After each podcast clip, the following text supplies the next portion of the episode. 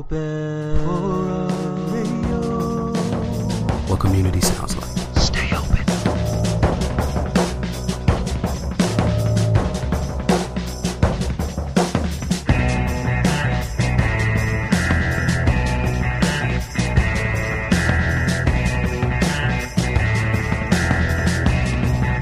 Hello, friends and fellow craft beer drinkers, and welcome to another episode of Tap the Craft podcast.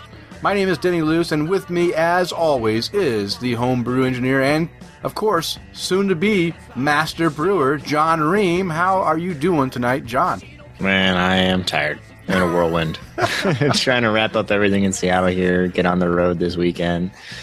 Uh, yeah, it's it's been crazy, but I get to stop and talk beer and drink beer, so Yeah, yeah. You, that's not bad. You need a break. You need a break from all the stuff going on in your lives. I need a break too. So we both need breaks. And hey, what better way of taking a break than you and I getting together and chatting about beer because we both love beer. So it's a win-win, and we get to drink beer.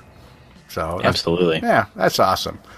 All right then. Well, hey, you know what? Let's fill everyone in. Anyone that's new to Tap the Craft, let's let them know what we're all about. So, uh, Tap the Craft podcast is an educational podcast. We are focused around celebrating all things craft beer, and we want to help people along in their craft craft beer journey. And I'm already tongue tied, and we just started like one minute. So this should be an interesting show.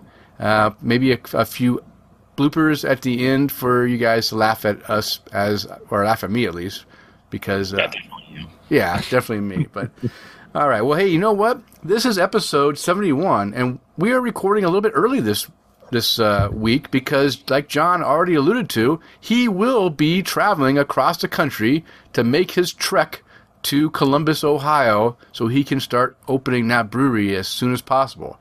So we're recording on Wednesday, April 5th, 2017, and in this episode, John and I are going to be discussing the American barley wine style guidelines, as well as having tasting notes segment with the Sierra Nevada Bigfoot barley wine, the 2017 version of the barley wine. So if you haven't gone out and grabbed a bottle of this yet, hey, go out right now while you're listening because we're going to have at least uh, you know 45 minutes before we get to that segment and uh, go grab a bottle listen to us while you drive to the store pick it up and then you'll be ready to drink it with us in about 45 minutes and we are going to dive further into the new brewery startup topic with a discussion on the brewing system that is going to be installed in Trek Brewing, as well as a refresher on the components that are required for the brewing process. So before we talk about John's new toy, his brewing system, we need to go ahead and kind of give a refresher to everyone on what is involved in a commercial brewery system. So we'll give you a little overview of that. As well as tons of great beer conversation between John and I. So be prepared to laugh at us and with us because we like to laugh. All right, John. So we already alluded to the fact that when we talk about beer, we need to be drinking beer. So what is in your glass tonight? So I'm still uh, working my way through my Alaskan Brewing Costco pack. Oh, uh, okay. that I had for the last episode. Um, but this time I'm drinking the uh, Free Ride Pale Ale. Okay. I've had Um, yeah, it's a pretty easy drinker. Um, you know, kind of pretty refreshing. So. Okay. You're going to be able to pound through like three or four of those tonight? mm, I don't think I have that many left, but Okay. I probably could if I did. Okay. So, yeah. What are you What are you drinking? Well, guess what? You know, John, you are always, you know, preparing yourself for the tasting notes segment when we have them by drinking, you know, a, at least a style of the beer that we're going to be tasting. Well, I've gone one step further than that. I'm actually drinking a vintage bottle of the beer that we're drinking now. It's a 2010 version of the Sierra Nevada Bigfoot. That is certainly vintage. Yeah, it's Yeah. seven years old. And you know what makes this bottle even more special? Is that it was not aged in my cellar. This was a gift. This is a surprise gift to me from a local listener, Tom Byrne. He and I finally met up last night uh, all the you know at least two years I've been trying to get maybe a year and a half. I've been trying to get us to meet up and, and have some beers together and just chat. And last night uh, was the night. We met at Bitter Creek Ale House in downtown Boise, and we uh, we had some beers together and we chatted for two and a half hours. That seemed like it was 15 minutes. Uh, it was fantastic, great time. And he wanted, he's trying to empty out his cellar, and he he had a couple of these Bigfoot 2010 Bigfoots left, and he thought it'd be great since we're doing the Bigfoot show that I would go ahead and, and drink this beer while we're doing the show. So what I've done is I've poured this 12 ounce bottle into my snifter glass and also into a smaller four ounce snifter. So I'm drinking right now out of the big snifter, and when we do our tasting notes segment, I am going to uh, kind of compare the the modern 2017 to the vintage 2010, so I can have a little taste off between the two of them. Nice. Yeah, but let me just tell you about this beer because this is a a special beer, and I just wrote. I had to write down some notes so that I, I could actually talk, uh, you know, officially about this because I want to make sure I can capture the flavors just right. So, well, here's what I get out of this beer so far. I've drank. I mean, already I'm almost. Ha- I'm halfway through my snifter glass, so I've had a, quite a bit to come up with this. Uh, uh, these tasting notes. So for this 2010 version, definitely has a, a big bready malt front to it, and I'm getting a touch of lemon, a little bit lemon that comes in right in the midsection. So I get that multi, you know, flavor right up front, and then I, it kind of lingers in a little bit just right at, after I get that malt. I get a little bit of lemony, which is kind of cool. It's kind of a nice flavor, and it moves into some little bit of sweetness into like a dried fruit sweetness. I'm thinking that that dried fruit, if I were to put uh, a fruit to it, I'm thinking it's like ap- apricots. I'm thinking it's like a dried apricot, uh, you know, fruit. And uh, what's nice too about this beer is it's not overly bitter.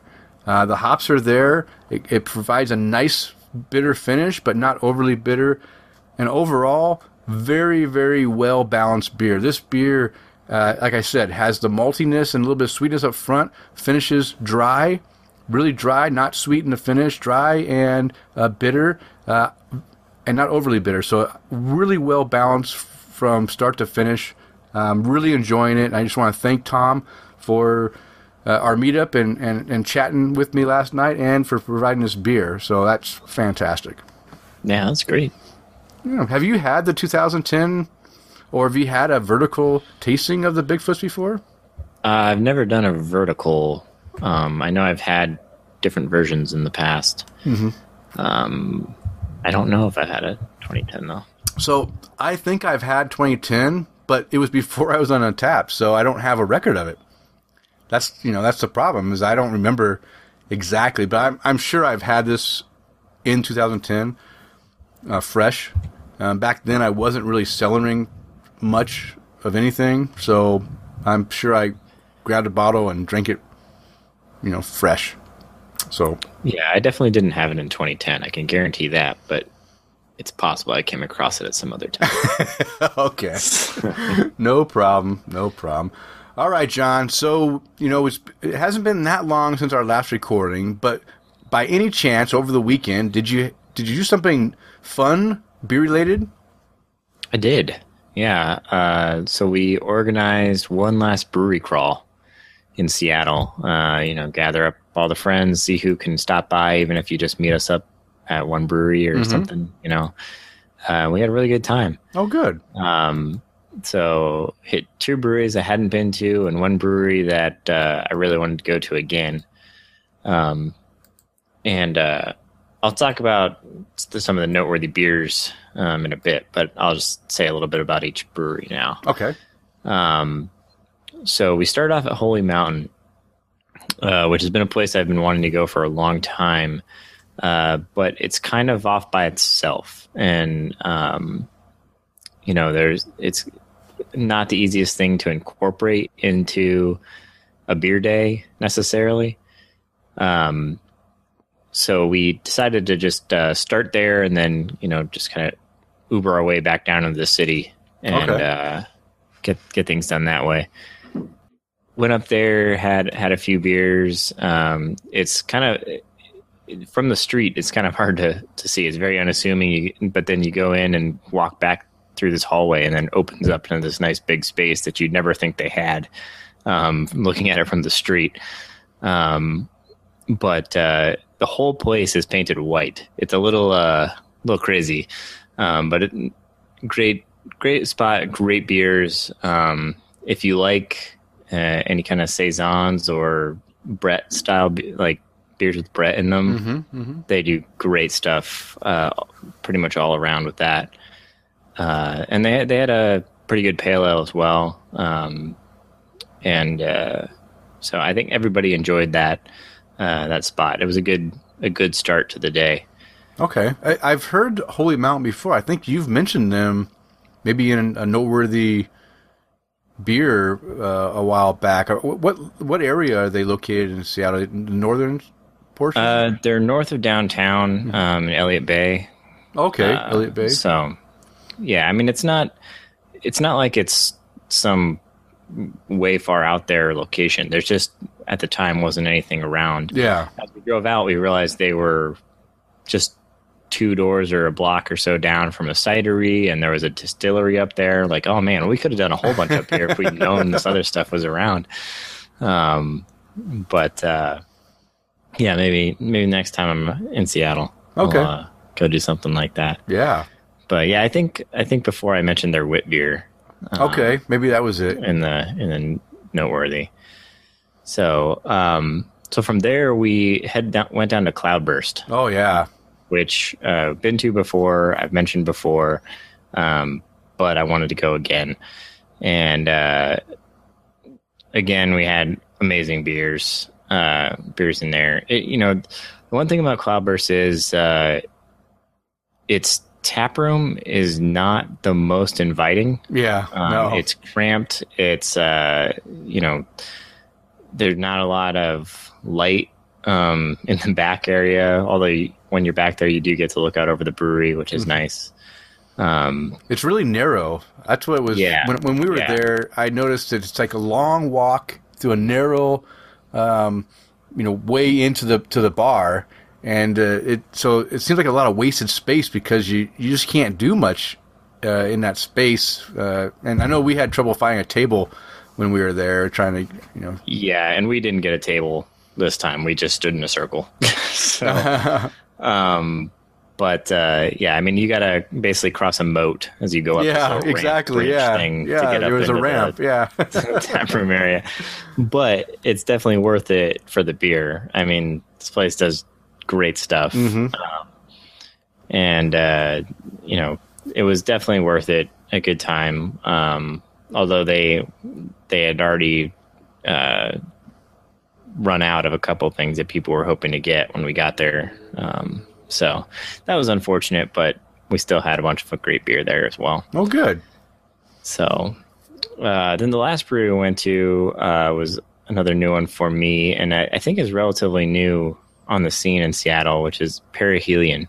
Hmm. And this is in, uh, I think it's Capitol Hill neighborhood. Okay. Um, and we went up there, uh, sat out on their patio. I mean, aka the sidewalk. Um, but uh, they had you know a bunch of different tables with the fire, you know, things in the middle. Mm-hmm. Um, I'm not sure what the technical term for those. I'll call them fire tables. You know. Okay. Yeah. Uh, but yeah, we sat out. That I mean, it was it was a nice day in Seattle to be out and about, and uh, we got there as it was sun was starting to think about going down, and you know we're getting a little cooler, but uh, being outside with the with the fire was was really nice. Uh, they had great food um, to go along with the beer. Uh, I think everybody enjoyed what they had. They got some great barbecue options, um, and Wow. uh, it was just very, very tasty. The beer at this place was not as good as Holy Mountain or Cloudburst, but it was still. I mean, the, I think the those two are among the, the top in the city, so uh, it's it's kind of a high bar, but they still had um, still had good beer. Um, I don't think anybody had anything that they didn't like. Okay. So, Yeah, I've, I've never heard of this brewery, so it's it's definitely new to me, and it's kind of cool that they actually have a, f- a food offerings, which is nice because by the time you got done with the first two breweries, you were probably looking for something to put in your stomach besides beer. yeah, and and this place is would be great, you know, as a start or an end to either lay the base Mm-hmm. Yeah. or just, I, you know what, I want some awesome, you know, greasy barbecue or something, you know, just to get in, you know. I mean, it it was really good, and uh, so I really enjoyed the the atmosphere there out out on the deck, and you know, table of friends and talking around the fire. It was it was really nice. Cool. So, Ah, sounds awesome. Yeah, excellent. yeah. So uh, I, I I've been seeing things online. I know you've been up to up to some. Some I'll say no good. Um, you know. So what, what what have you had going on? Well, I'll tell you what. I didn't think I was going to have anything going on until Idaho decided that they were going to start a Idaho craft beer month. And now from this month on, from this year on, April is going to be Idaho craft beer month.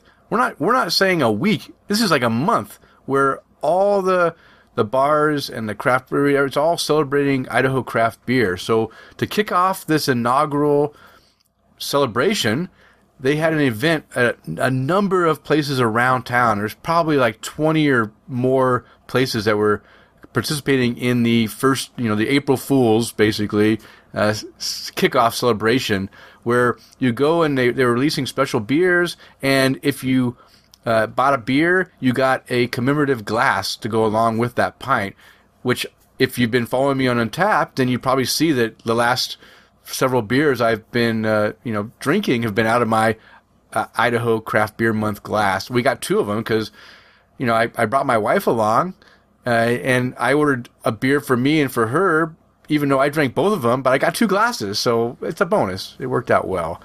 Yeah. Yeah, so we went to Mad Swede Brewing. I, I've mentioned them many times since they've opened. I it's probably the brewery I've been to the most now, just because they're so close to my house. It's easy for me to stop by, grab a beer or two, and then head home after work. Uh, I, I'm I'm not even joking. At least 15 times I've been to this brewery in the last four or five months that they've been open. So I like it a lot. And they just released two new beers, and I, I had to try both of them.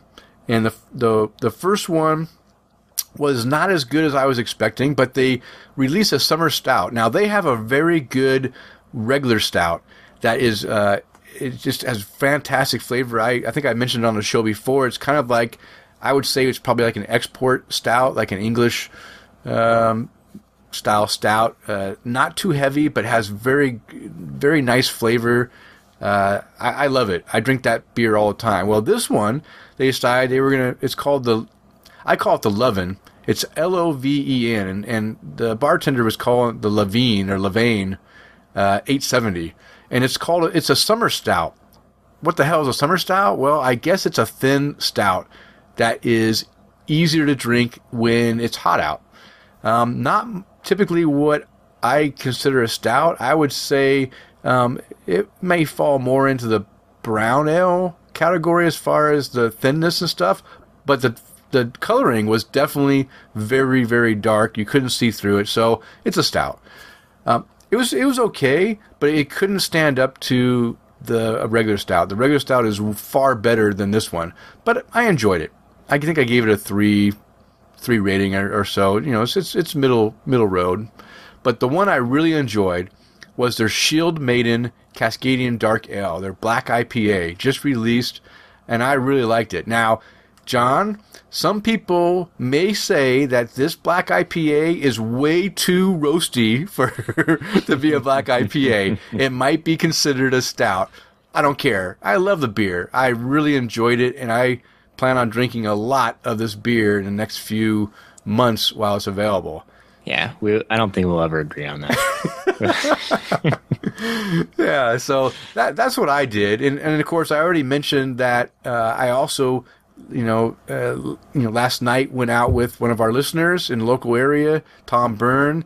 Uh, first time that we've met and uh, and drank together, and we hit it off really well. And I'm looking forward to doing more drinking with him in the future. And I really appreciate that. Uh, you know, he was able to provide me with that 2010 Bigfoot, and I, I didn't mention, but he also provided me with a KBS, a Founders uh, KBS Stout. Or no, is it a stout? It is a stout, Yeah. right? Yeah. Kentucky Breakfast Stout. Yeah, breakfast stout, and uh, it's from last year, so it's a 2016. So I'm looking forward to trying that. I've never had KBS before, so another new beer for me to, to try out. So I was pretty pleased with that. You should uh, keep an eye out because it should be hitting your area as well. I know some places are putting up their KBS releases for Seattle, Okay, so we are getting an allotment now that we're in their you know distribution footprint. all right. So Well, I plan on picking up a at least one, if not a six pack or four pack, where they sell it. I'll I think they do fours. yeah. fours. I, I might pick up a four pack. I, who knows? I, it's a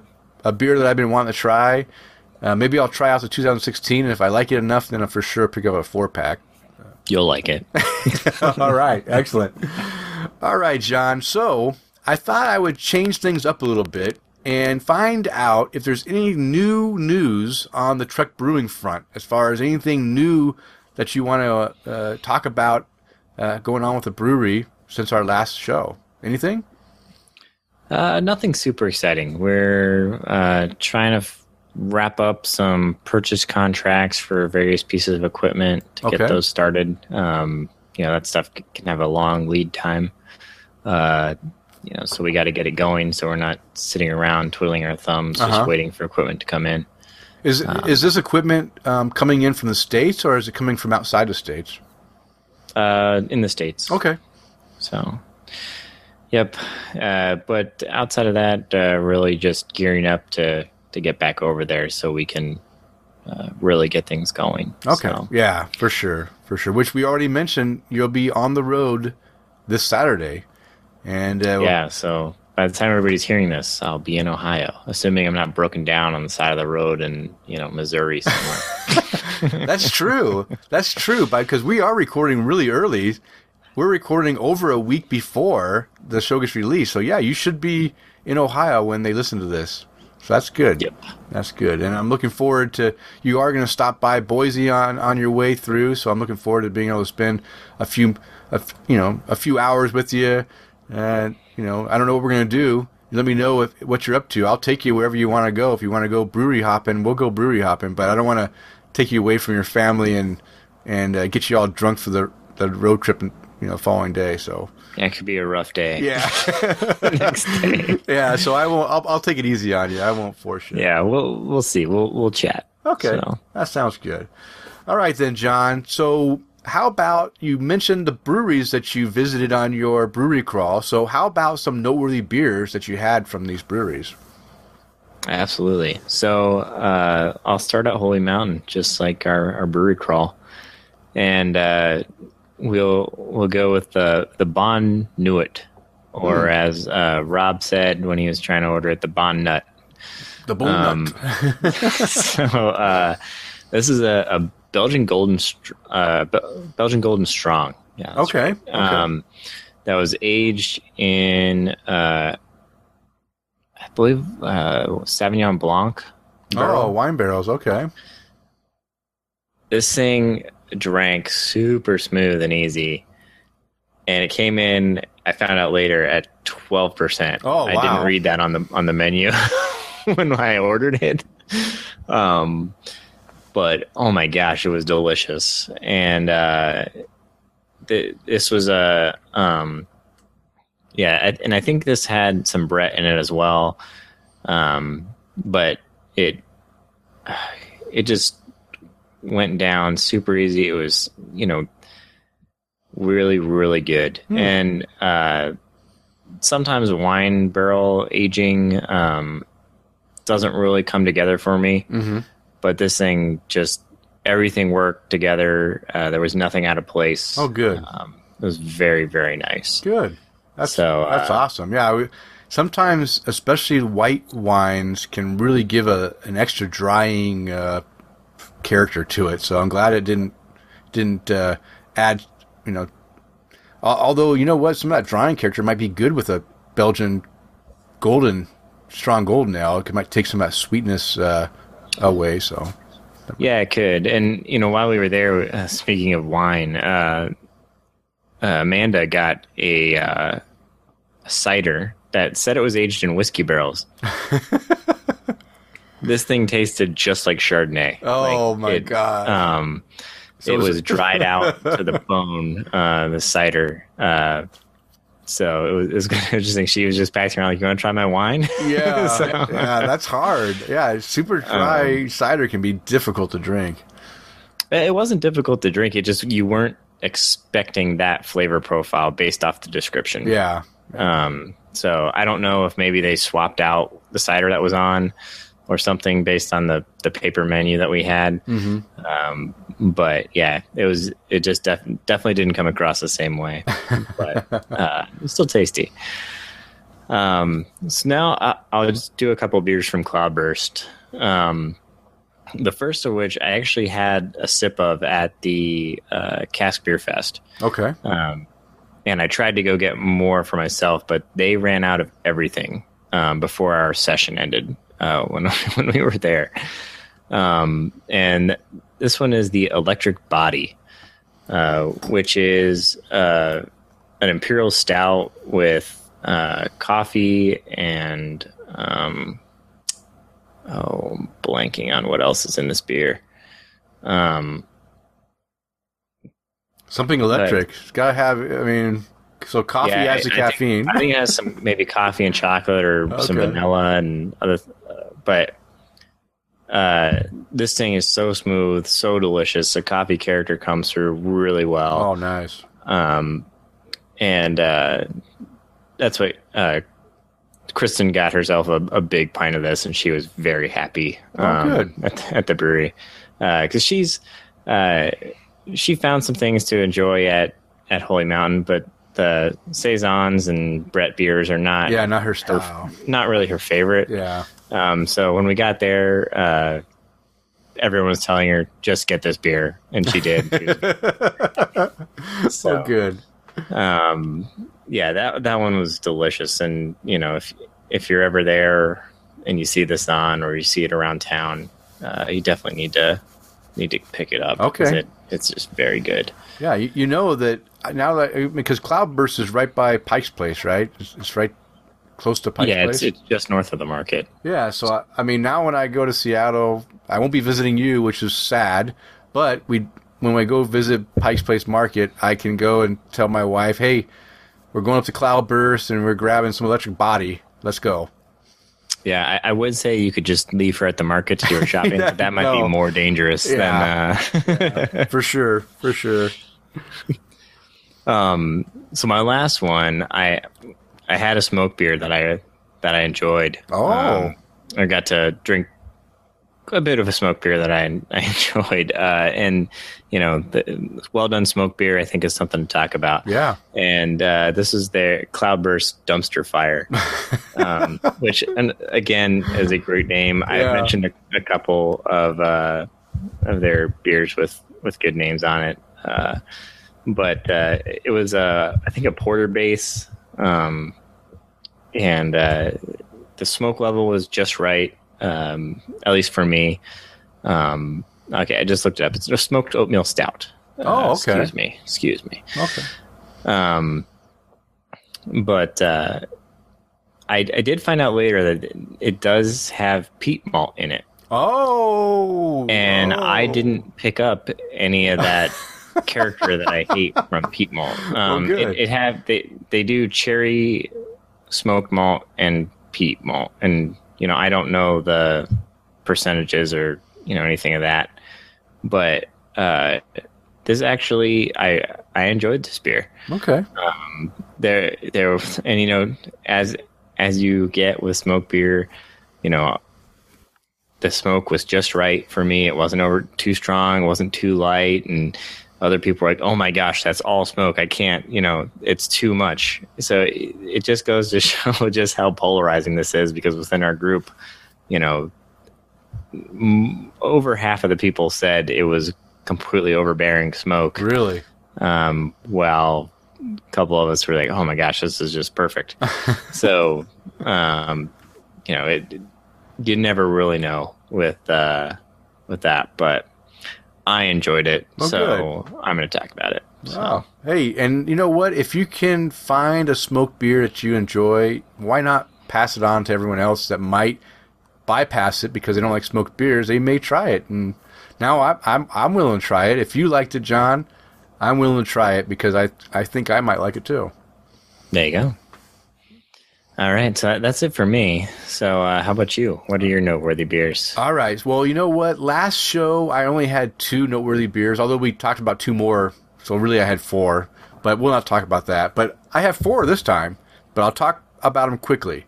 The first one is the Southern Tier Thick Mint Imperial Stout, and this is uh, one of the beers that Amanda and Kevin from Pittsburgh sent over my way. They I commented on the on when they were drinking it. I said, "Oh, this sounds right up my alley," and they picked up on it and they wanted to share it with me.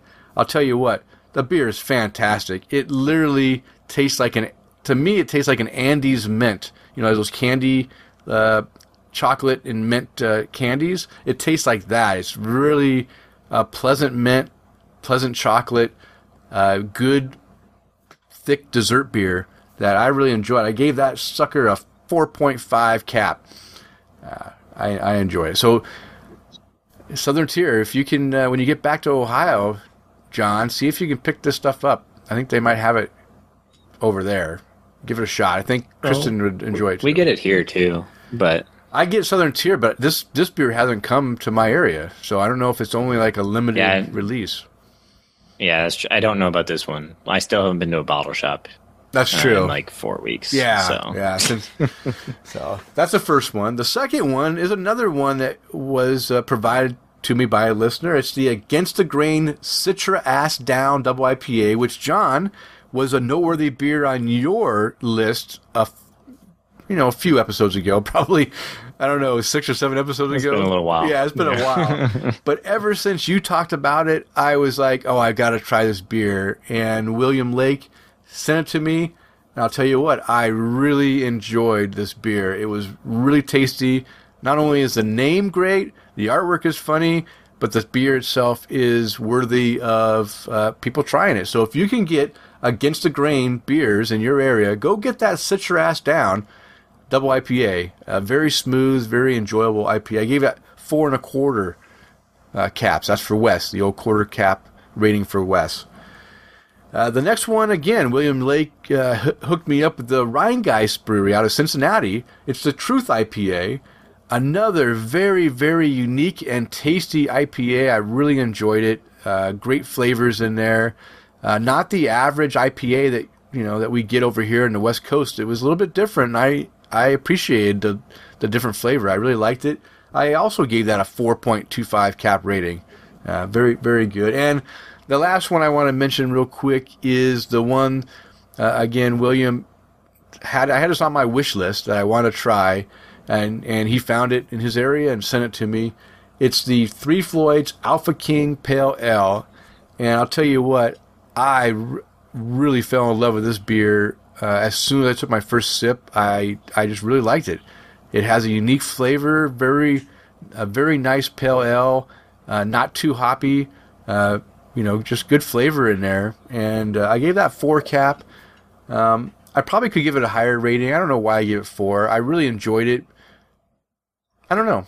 I, I'm tr- like I said in the beginning of the year. I'm trying to to not give as many five caps as I did previously, but I, you know, I need to make sure I recognize good good beer. So now, John, you've had the Three Floyds Alpha King before, haven't you, or have you? I have, but I apparently haven't logged it because I was just looking up to see what I rated it. Oh, okay, Um. So yeah, but I have had it. okay. It's a tasty beer. It is good. It is good. I, I really, I mean, I love their, their artwork is very unique. It also, so I saved the bottle in my collection. Well, you, can say that about every single uh, beer they put out. Yeah. All right. So those are my new and noteworthy beers, and guess what? All of them are not. Not one of them is from the West Coast. So there you go. We got some East Coast and Midwest representation right there for everyone listening that's not on the West Coast. All right, we got some feedback, John. We got one feedback, one lonely feedback. It's a, it was a slow week and a short week. and a short week. So I'll, I'll give I'll give our listeners that. But we ha- it's from Aaron, uh, and I, again I have a Riot PDX, a Rioto PDX. I don't know. I uh, I'm still hoping he explains his uh, Twitter handle to us. I know PDX is Portland, and I don't know if it's a Riot O or Ario 2 PDX. I don't know. I don't know. But he talked to us on Twitter. He says, just listen to the show, and now I'm stoked that Trek Brewing is coming to Ohio! Exclamation point. Whoop! All right, John, you have a fan. Uh, I think I think Aaron is going to be making a trip down the Trek Brewing when it opens, so you better treat him right. And uh, Definitely will. Definitely yeah. will. Yeah. No, it, uh, it's been like I mentioned last time. We had a great outpouring of support. So thank you, Aaron, and uh, yeah, definitely hope to see you uh, at the brewery. Yeah, yeah. So great. I'm I'm glad that there are some, you know, Ohio listeners that will be able to show their support and come visit your brewery and and drink along with you and and help you raise this this thing up to a big giant success because we know it's going to be a success. Okay, well, you know what? We didn't have that much participation this episode, but if you want to contact the show with your comments or your questions, you can reach us through email at tapthecraft at gmail.com or, of course, on Twitter at tapthecraft. And feel free to follow us on Facebook at facebook.com slash tapthecraft. And both myself and Chris have really been active in the last month or two, posting a lot of stuff on the Facebook page. So come visit our Facebook page, like our page, and you'll be updated with all the great stuff that we have to post on there. It's kind of fun to, to interact on the Facebook. I'm still trying to get used to using the damn thing. I, I don't know. It's it seems to be a little complicated for me, but uh, I'm learning the ropes. But I got Chris there to to fix things when I break it. Yeah, so that's why I have Kristen to do it for the brewery. All right, good. we are we're incompetent when it comes to that stuff. All right. Okay. And then also, I just want to thank Open Forum Radio Network because they support our show. They provide the hosting space at openforumradio.com. And if you like what John and I put out, we know that you will find other great content uh, that, OF, that Open Forum Radio Network has put out, like the following shows. Hey, you. Thank you so much for listening to Tap the Craft with Denny and John. Now, I know you're a crafty consumer, and if you would like to consume other great podcasts, check out OpenForumRadio.com. We house such podcasts as Open Forum Radio Proper, The 40Cast, Geeks for the Win, I Recommend, Just Press Start, The Married Gamers, Gamer Husbands Radio, The OMG Hour, Gamers Unscripted, Lost Treasures of Gaming, Primetime, My Peanut Gallery, and many, many more. And please, remember to leave these fine fellas a review on iTunes or wherever you listen to this show. Again, thank you so much for listening to Tap the Craft. All right, now we're going to roll right into our brewery startup segment where we talk about the ins and outs of starting up a brewery. And of course, this show we are going to be talking about the brew house, the the main the core of a brewery, the thing that you need. You know, I, I think also that it's probably the most expensive thing that you're going to have in your business, right? Is is is funding that the brew house and all the fermenters. So it's a pretty important component to the brewing process. But before we get in to talking about what John is going to have at his brewery, I thought it'd be a, a good idea to kind of refresh our listeners about the brewing process in general. Not necessarily all the ins and outs of how you brew, but just the steps that a brewery, you know, is you know, or, you know even a home brewer, but you know what you have to do to go through to, to make beer. And um, uh, once again, I'm going to use my reference book, The Complete Beer Course by Joshua Bernstein. He had a nice little segment in there in the first chapter that talked about the brewing process and about all the different components that are needed. And I thought, you know what, that's a good intro refresher for our listeners to understand what we're going to be talking about in a few minutes. So I'm going to start us off, John. And of course, the first thing you need in your brewery system you know you need you need the ingredients, but you need that that malted barley. You need some way of milling, milling that malted barley so that it cracks open and releases all that great content inside those malted barley seeds. So, Yeah, wishing I had thought of this. Uh oh. Uh No, oh, kidding. okay, whoa, whoa, whoa. So, hey, I'm going to teach you something, John. You might Yeah, need yeah. a mill. You might need a mill. Oh, man. So what what the yeah, what the author says is that the uh, the barley malt is run through a mill, which converts it into crushed grains known as the grist. And again, that grist is uh, what's going to you know allow those sugars to come out in the next couple processes. So John, after you mill this grain, what happens next? Yeah, so then you're mashing, um, and you, you have a, a huge, um, well, depending on your system, I guess, but at the commercial level, everything seems big no matter what what it is. Uh, yeah, in your mash tun, a Yeah. very well named vessel, uh, and all that uh, malt, the, your grist, is uh, steeped in hot water uh, to convert all the starches that are in there into sugars Yeah, using the enzymes that are present in the malt. Yeah. So.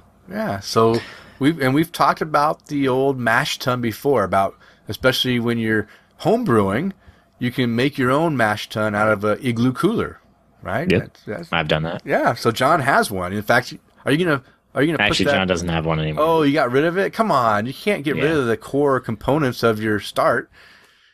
Yeah, well, some things, uh, if you can convert into cash, are better than moving. So, All right, good point. I, I understand. Good point. Good point.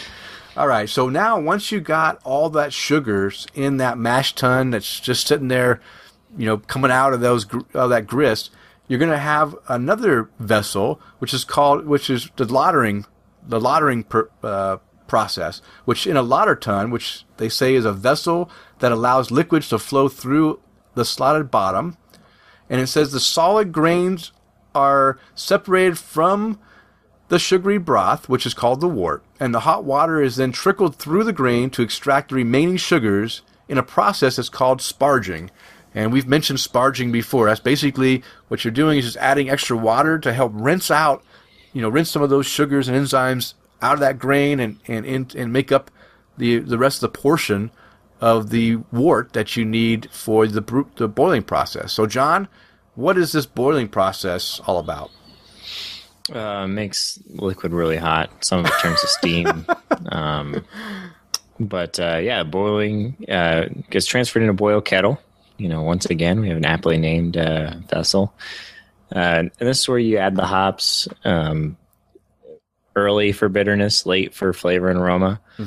And uh, yeah, get all that, that delicious uh, different flavors. Yeah. So, Yeah, so you boil it, and you boil it for a certain amount of time, depending on, you know, how much bitterness and et cetera you want in there. So, and coloring and, And coloring. caramelization Yeah. and other other factors. yeah, yeah, and of course you can keep adding more and more hops throughout the boiling process to make it a super hop bomb if you really want to, or bitter bomb if you really want it bitter.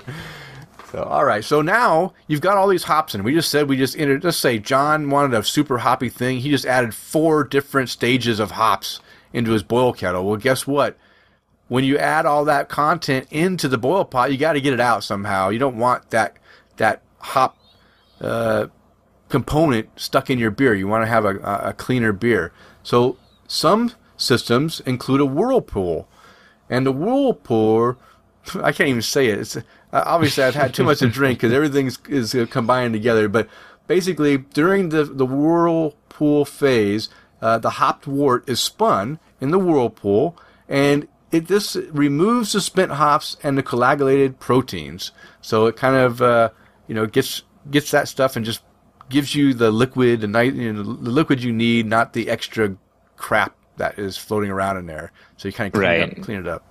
Yeah, and basically all it's doing is uh, getting everything up into suspension, and as it settles, it forms into a cone in the center of Ah. the uh, of the vessel. So Sounds fancy.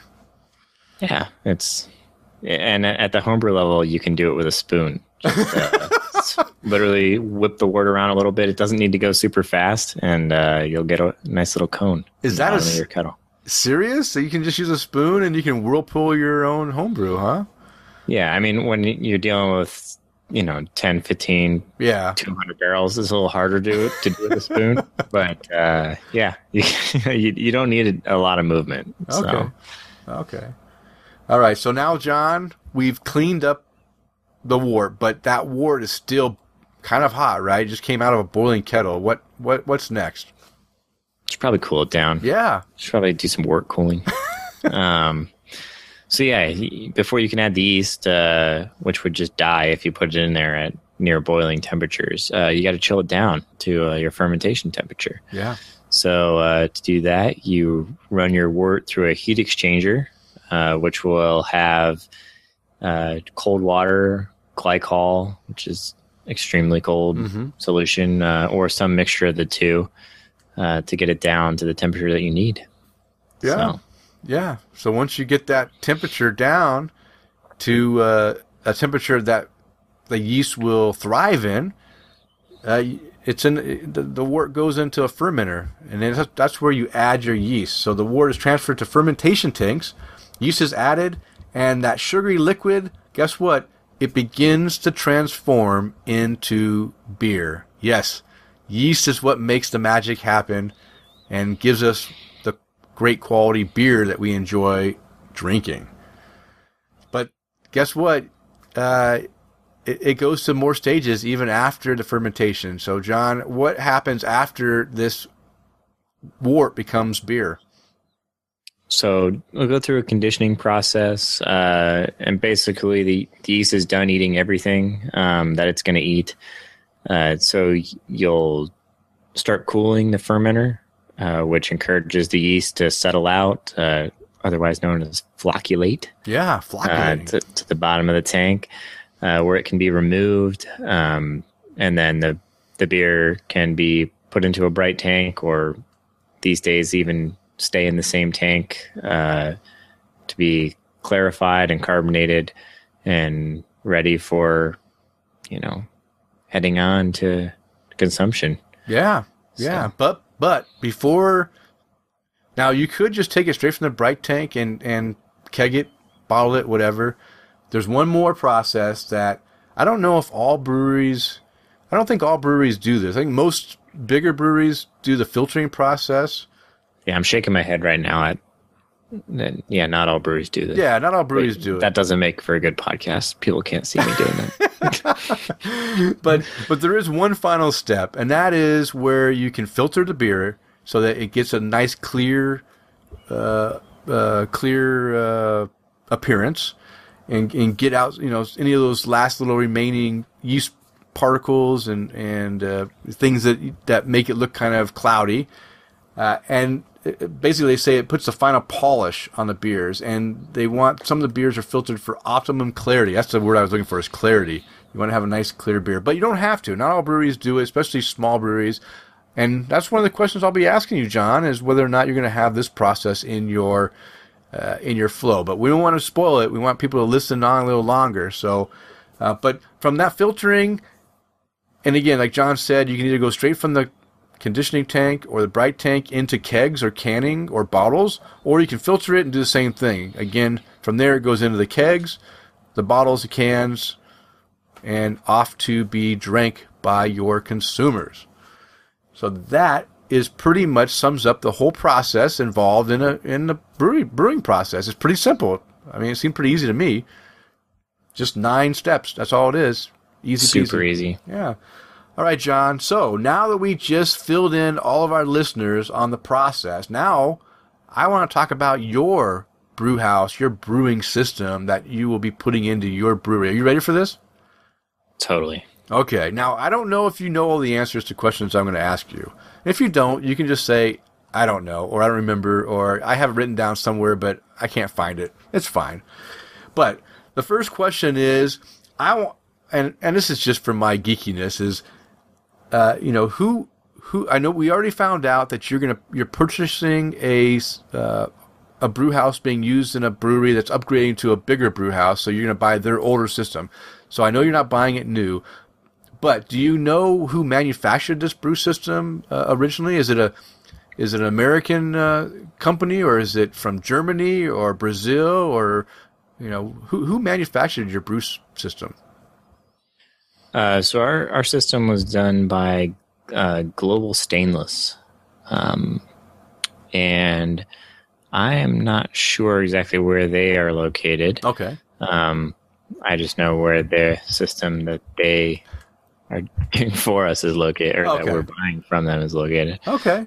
Um, but uh, yeah, I I've seen it in action. It does everything I want it to do, and so Okay. Did did you That- that's all research? So you just mentioned that you actually saw it in action, but did you research um, this brew system at all before you decided? Yeah, I want to buy this one, or did you any you know background research?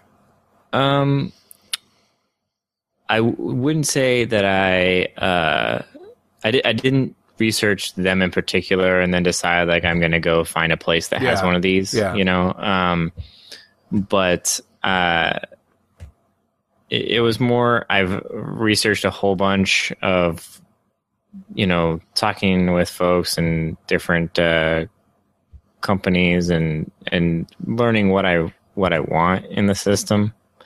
And then uh, you know in terms of functionality number of vessels and all that kind of stuff. And uh, and then I, then I know that once I find it uh, a system that has everything I need you know I I'll be comfortable with it So- Okay.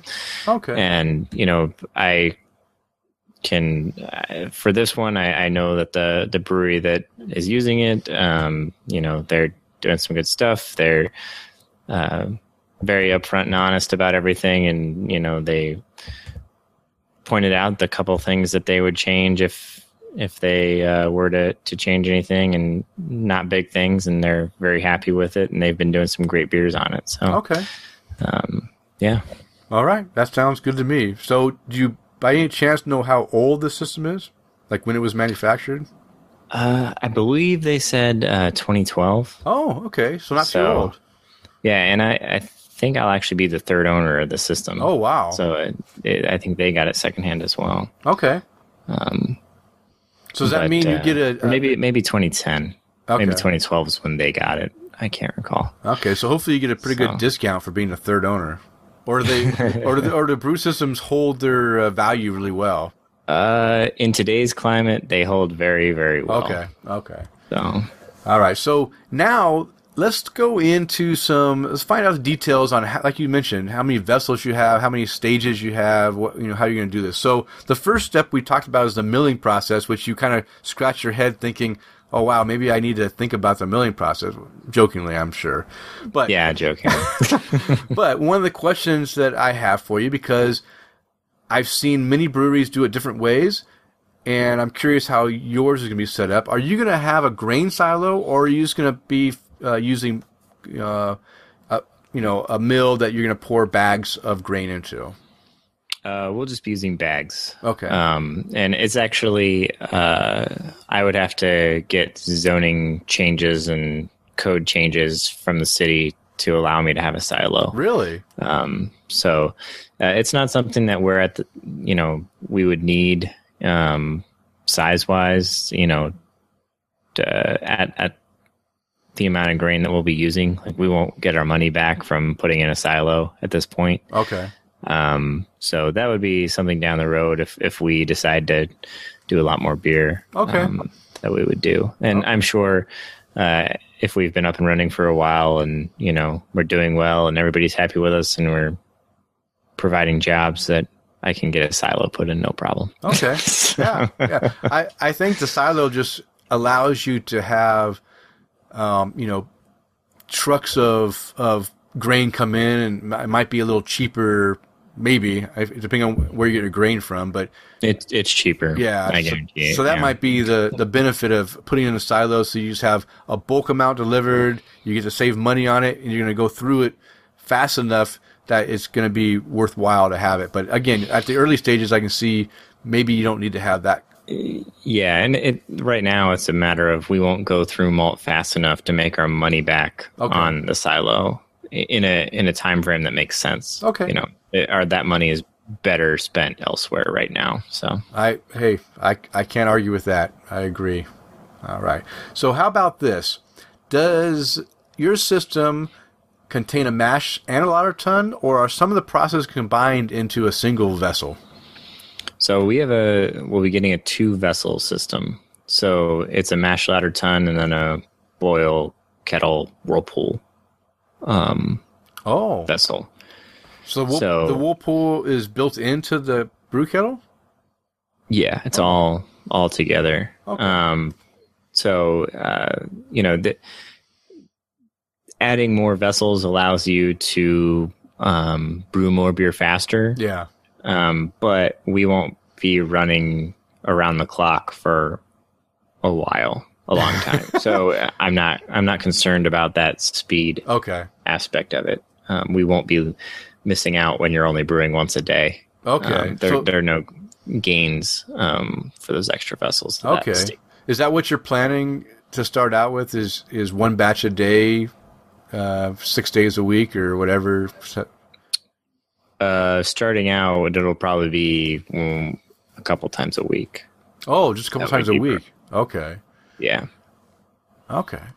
Interesting. I, I didn't think about asking you questions about your uh, the quantity that you're going to be put, putting out at, at a time. Well, I I do have another question about quantity, but we'll, we'll wait for that. So the whirlpool you already mentioned is built into the brew kettle, which is kind of cool. I know that, like when I visited Lagunitas, and I, and of course uh, Payette, they also I mentioned they have a five stage system, and they have a separate whirlpool vessel that the beer goes into and spins around high centrif- centrifuge and I think at Lagunitas they mentioned that thing weighs like I don't know how many tons that centrifuge weighs, like two and a half tons. That that it it was kind of interesting stuff. But yours is built in, so that's good. I won't ask about that. So Well, a centrifuge is different from a whirlpool oh vessel. Uh, centrifuge would be used um, on filtering? finished beer Okay. to get out uh, whatever hot matter yeast. Uh, there are different centrifuges that will work best for different size particulate, okay but uh, a centrifuge, yeah, would be used uh, after. okay. so the filtering At least that's uh, that's the, when I've seen them used uh, okay. in the past. So No problem. maybe there are hot side centrifuges out there. I don't know. Uh, it's it's my naivety, na- naivety or whatever. Uh, I don't know. I I've been to a number. I can't keep track of all the stages, but yeah, no problem. All right. So how are you going to cool your wort? Are you going to have a I mean, are you going to have a uh, heat exchanger? You're going to be pumping the, the wort through and cooling it uh, actively, or are you going to cool it once it gets into the fermenter tank before you add the the wort or the yeast? No, it would definitely have a heat exchanger. It it um we're buying it along with the brew house. Okay. Um and uh yeah, so we'll uh cool the wort down in there. The the cold water that we're pumping in there is going to become hot and just be pumped right into the hot liquor tank Oh, okay. uh to res- preserve and, you know, keep some hot water and save a little water, which is always good. yeah. Um, and then yeah, the cold the cooled wort will just go right into the fermenter, ready to ready to pitch yeast. So Okay, so you mentioned hot liquor tank. The I, so you're going to have a hot liquor tank. Is it going to be? I mean, if your system is 15 barrels, is it going to be 30 barrels, or how, how big is your hot liquor tank? uh, it's only going to be twenty barrels. Okay, Um, so not quite double. It, we'd have to, um, for true efficiency, what we'd have to get creative. Um, if we were going back to back batches, that Yeah. type of thing. okay, Um, but uh, at the start, that's not going to be a problem. Okay. like I mentioned. So okay. And and that came with your your brew the whole brew house thing, or is that something you got to buy separate? Uh, no, we're- that we're buying along with the brew house Okay. as well. Okay. Just just checking. All right. Now here's the question. We you mentioned in the last episode that one of the things you're looking for property is to have you know gas and water and all that stuff, electric, you know, good electricity. So brew houses can be powered by different means, electric, gas, and even steam. So what is your brew house being powered by? Gas, electric, or steam? Uh, Steam. Oh, So- sweet. Uh, that's going to be a learning curve for me. Obviously, Steam at the homebrew level is uh, not a thing. um, so uh, I I was a little um, more gun shy on it until I got to go watch the system in action, and uh, I don't think it'll be that big a deal to to figure out and, and learn. Mm-hmm. Um, but uh, I, th- I think I'll be all right. Okay, Um, so so I assume the system has its own uh, steam generator that is going to heat this, you know, its own Yeah, uh, we'll have a boiler, boiler. that'll Okay. generate steam for us. Okay. So, All right. Okay. Good. I'm glad I asked that question because you had the one that I didn't think you. I, I figured you had gas fired, but steam is cool. Yeah, we were actually looking to do electric um, when we first started this, uh, and we were looking for you know a seven barrel electric system, um, which there's quite a few out there right now that are that are available. Um, but uh, we we kind of moved away from that in in looking for something a little bit bigger. Okay. and elec- electric systems. Uh, start to lose out on uh, efficiency the bigger you get. Mm-hmm. Um, partly because it just takes so long to heat Yeah. uh, very large amounts of wort, and the you know the electric requirements get ridiculous. Yeah, um, yeah. for what you got have to do. So um, once you get past five, seven, there are places that are doing ten barrel electrics, but I don't know that I would do that. So Yeah, I, I've heard that uh, the people that do have the electric ones, they they have mentioned they would if they go go back and change it, they would not do electric just because the cost and the electricity and the time, like you mentioned, to heat up stuff takes a lot longer. So it's not the most efficient and and uh, best way. So they they've they've mentioned that they'd rather go uh, different means. So I'm glad you decided to go steam instead of electric. And went yeah, too. and it, it was more a this is what I know right now because my yeah. you know my small system is electric and that will continue to be electric Yeah. as the pilot system in the in the brewery so um but yeah All right. So you mentioned that you won't be brewing around the clock or even every day, twice a week or maybe three times a week. So my next question is are you going to be brewing 15 barrels right away or are you going to start off with partial loads just to get your, you know, feet wet and understand the, how things work and and make sure you don't overproduce beer. So what's your plans on on getting this brew system started and are you going to pump out maximum capacity right away every batch? uh starting out yes we will um mostly because uh i've heard way too many stories of places opening and running out of beer Yeah. Okay. and I don't want to be that place that has to shut down for two weeks, three weeks because they don't have any more beer. okay. Um, That'd be bad. So at least to start out, yes, and then we'll see how things go. If we need to pull back a little bit while we get established, and we'll do that. But I, I don't want to have to close because we weren't prepared. Okay. So No, hey, sounds good to me. Sounds good to me. All right. Next one is now when you've brewed your beer, fermented it, and it's ready to be packaged. You're gonna. We already mentioned in previous shows that you're gonna go with the keg, and eventually maybe get to some uh, packaging, but not right away. So, what size kegs are you gonna be putting out? Are you gonna putting out 15 gallon kegs or five gallons, or are you gonna do a mix of both? Uh, mostly half barrels, which would be the 15 and a half gallons. Um, but we will have uh, some sixtels available, which are just over five gallons. Okay. So, um, so a little both, but predominantly the the half barrels. Okay, that sounds good. All right, one last question, and uh, you know if you can't answer, it's okay. But everyone's curious. You know, we already mentioned that the brew house is probably the largest investment that you're going to have. I mean, unless you're in a really expensive location, uh, the brew house would be the most expensive investment. So, how much of an investment uh, is this in general? Is I mean, is it uh, is it a third of the loan you're taking out? Is it half the loan? Is it three quarters of the loan? You know, how much of an investment? Uh, a lot. Um, uh, you know, it, it kind of depends on what you define as the brew house in terms of how big Well, that number gets. I- If I would you're talking say- all your big shiny stainless For- all and your fermenters and yeah. everything. All- everything that is Um, used in the process of brewing a beer.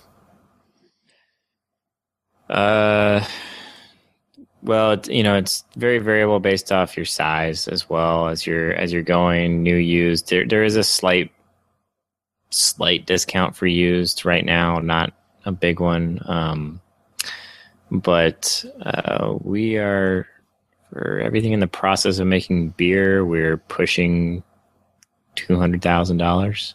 Oh, okay. I think. Uh, you know what? That's not Um, as bad as I was thinking. I was thinking he was going to be at the at a minimum of the half half mil range. So that's not bad. Yeah, um, and you know, the, hopefully, I'm not. I haven't overlooked something that's going to drive us up. I, I think I have most everything accounted for, um, at least the big pieces. Um, but uh, yeah, and and you know, I've part of that is finding ways to do it a little bit cheaper. I, I easily could have spent that half million if I wanted to Yeah. um, to do a, a 15 barrel setup. Um, No, I, I think that you, I, But- yeah, it sounds like you really. I mean, I'm glad that that you kept it under control and, and kept a reasonable amount. I know people would think two hundred thousand is a lot. Is a lot. It is a lot, but again, when I look at what people are spending here in my area to, you know, to start up their systems, they're spending a half million or more in their systems and fermenters and everything. So I think you did pretty good. At, you know, you're you're at uh, you know at a third of what what they're spending. So that's that's pretty good. Now, have you done any general calculations of what you think you're going to have your return on investment? Like when you're going to be able to? At what point will you be able to uh, you know pay off your brew system? You know, your that, two hundred thousand. You think it's going to be within a five year period? You'll be able to have it paid off, or what? What calculations have you done? Um, well, eh, you know the the thing about all those calculations is they're all guesses, Yeah, right? yeah, Um, and so yeah, I think within the five year period we we could do that. Um, but you know that's not the only cost that we need to be paying off and Yeah, everything else. yeah. So uh, there's a whole lot that that goes into that as well. Um, and you know the the guesses on just buying the equipment part and getting that all right. You know, then you have the other wrinkle of the guesses of what it's actually going to cost to operate. You know, True, yeah, um, yeah. and that's a whole other wrinkle.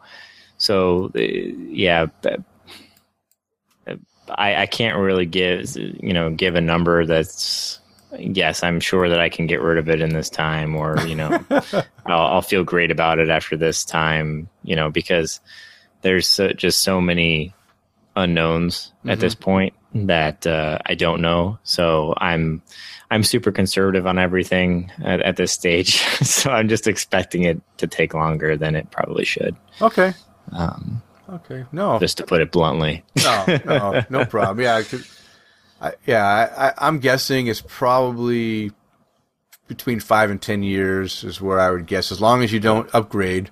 If you, you it sounds like your plan is to use this system and use the system for a, a long time, and not just you, you don't you aren't planning on being the next Sierra Nevada. So as long as you have your you know your idea of what you want to be and serve your area and then get your beer out you know a little further here and there with your kegs and stuff and and then eventually bottle and can and get you know get your distribution out in more of Ohio and not you know maybe focus focus at all on getting it outside of the state then you should be okay as long as you don't have grandiose you know plans of of distributing big um, I think you'll be okay I think you can you can uh, maximize your profits by staying, you know, reasonably sized.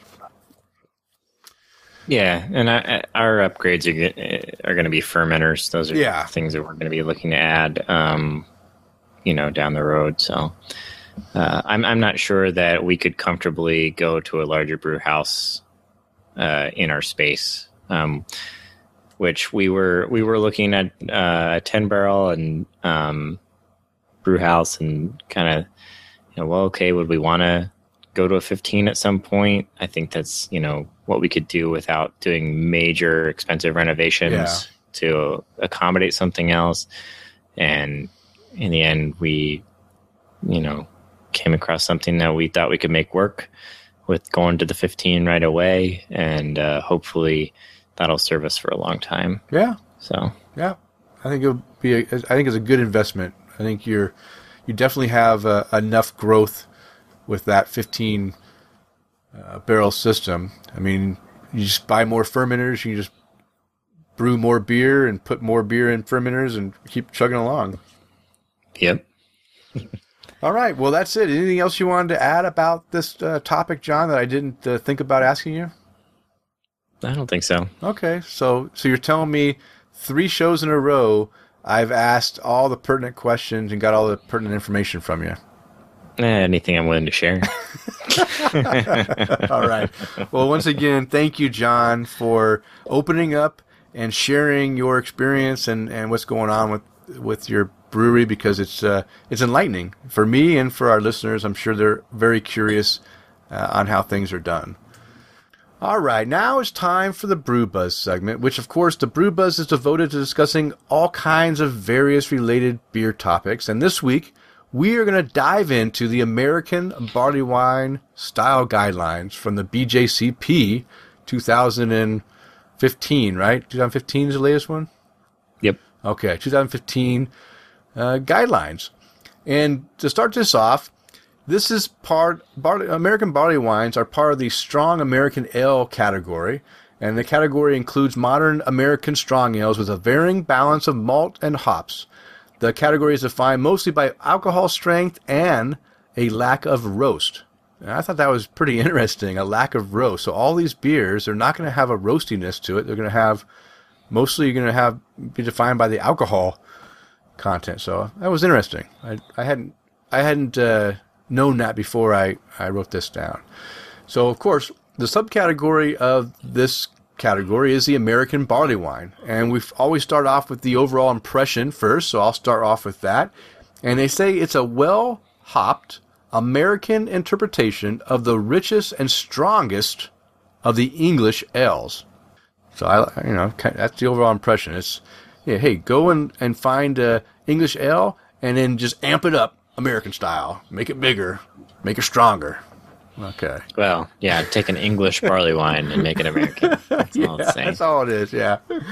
All right. The hop character should be evident throughout, but does not have to be unbalanced.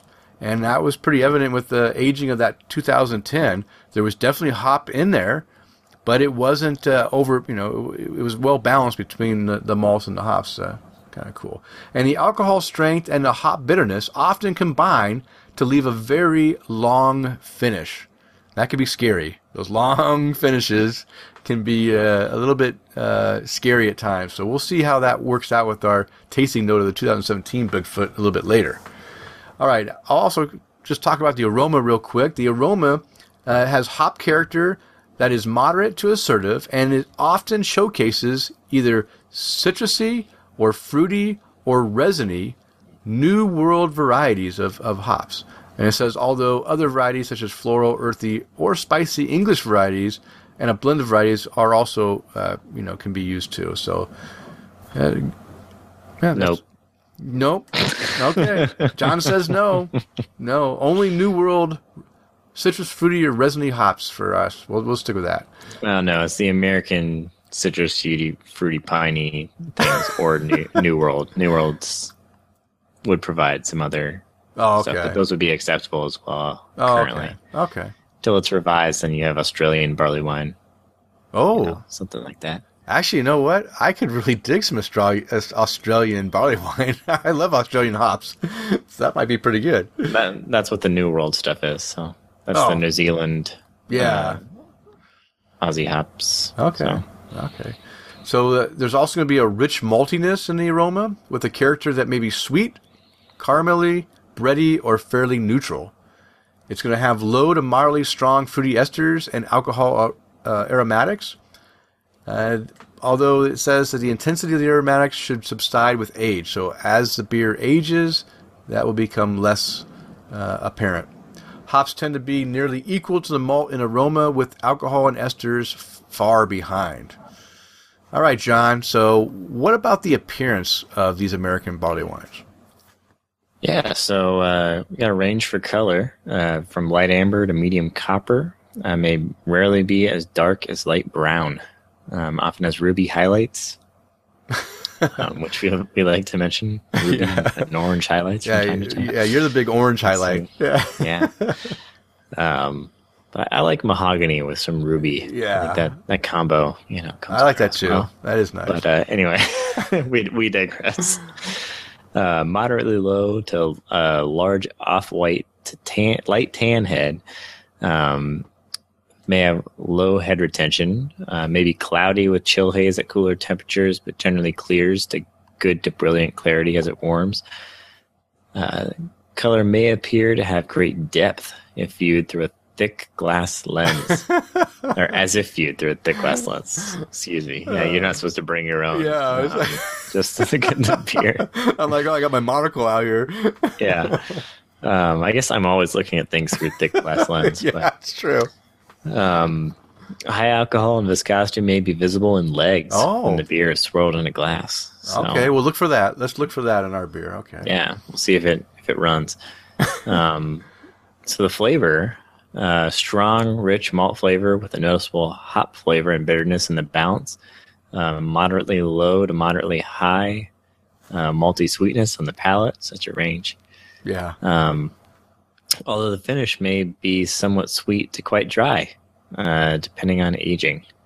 So it's going to sweeten up as it ages. Ages, yeah. I think Uh, so, probably yeah. just mostly due to bitterness dropping out, I would imagine.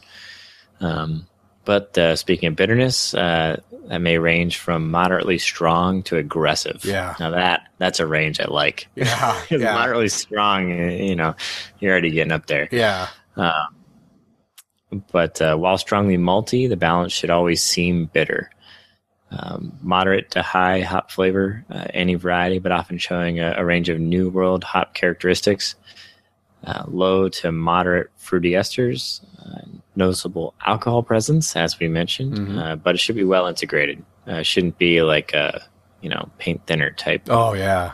Yeah. Um, the flavors will smooth out and decline over time, but any oxidized character should be muted um, and generally be masked by the hop character. Yeah. Uh, may have some breadier caramely malt flavors, but these should not be high. Roasted or burnt malt flavors are inappropriate. Yeah. So, uh, that sounds inappropriate. Yeah. So, all right, Denny, put it in my mouth. How's it feel? oh, okay. Well, you know what? It's going to be a full body and chewy experience uh, with a velvety, uh, luscious texture. Wow. This, are we talking about beer right now? this is a, you tell me. yeah. uh, that's a pretty des- descriptive uh, mouthfeel right there. Full bodied and chewy with a velvety, luscious texture. Uh, it does say, although the body may decline with long conditioning. Um, I will say that uh, that I believe that the body did kind of decline in that 2010. It wasn't thin at all, but it wasn't as heavy as as I expect a barley wine. It was actually very pleasant and almost like a velvety uh, mouthfeel. So I kind of liked, as it aged, it really did take on some good mouthfeel characteristics. So I, I can appreciate that description, that first one, although it was kind of uh, sexy. Uh, I wasn't expect I wasn't expecting such a, sex, a sexy mouthfeel right there. All right, the alcohol warmth should be noticeably noticeable but smooth, uh, and again, it should not be syrupy or under attenuated. You don't want to have a flat or a well, yeah, Well, under attenuated would give you that sweet, syrupy yeah, feel. sweet, syrupy, f- yeah, yeah, because the yeast didn't uh, didn't uh, attenuate enough of the sugars. All right, and of course the carbonation may be low to moderate depending on the age and the conditioning. And I'll tell you what, after seven years, the 2010 wasn't lacking in carbonation. It wasn't too carbonated, wasn't not enough. It was just right. It was, it was like a perfect beer. So whatever they did to to condition that beer to be able to last seven years, did, it really did a good job. I have to admit. Well, we'll, we'll see if the uh, 2017 comes across as overcarbonated for you. and Maybe it did lose it. So you know We'll what? see. I'm I'm guessing it's going to be overcarbonated for me because a lot of Sierra Nevada stuff is overcarbonated for me. So I'm looking forward to seeing uh, the difference. That's why I have the glass side by side here. I'm going to be able to do tastings of the two versions, so I can be able to pull that out right away. Okay, so now a little bit of history, and I always like you know so I'm always kind of undecided whether I'm going to add the history into the style notes or not, but I I kind of like the history, so. Uh, this one says it's usually the strongest ale offered by a brewery, often associated with the winter or holiday season and vintage dated. So I thought that was pretty appropriate for us to talk about because, like we've already mentioned, Bigfoot comes out every year and there's a vintage year, and people like to do vertical tastings of it as it ages in their cellar.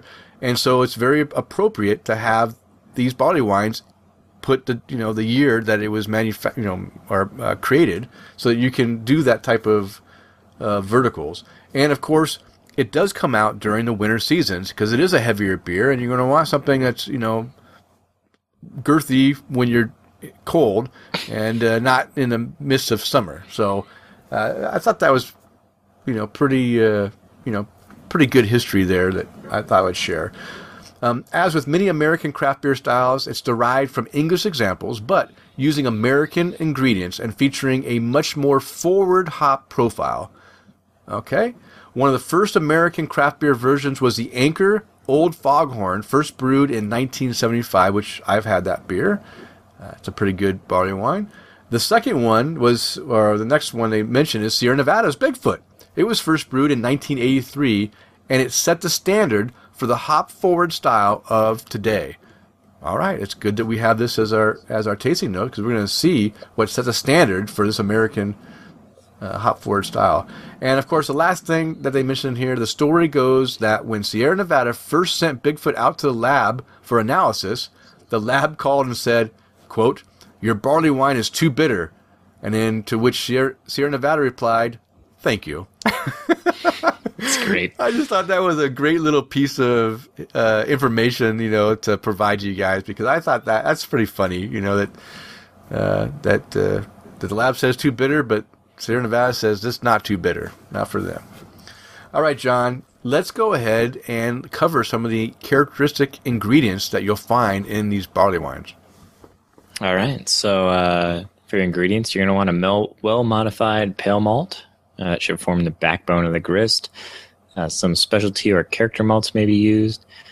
Uh, dark malts should be used with great restraint, if at all, as most of the color arises from a lengthy boil. Ah, So this would be one of those things that you'd probably take to 90 minutes, maybe even two hours. Okay. Um, uh, New World hops are common, although any varieties can be used in quantity.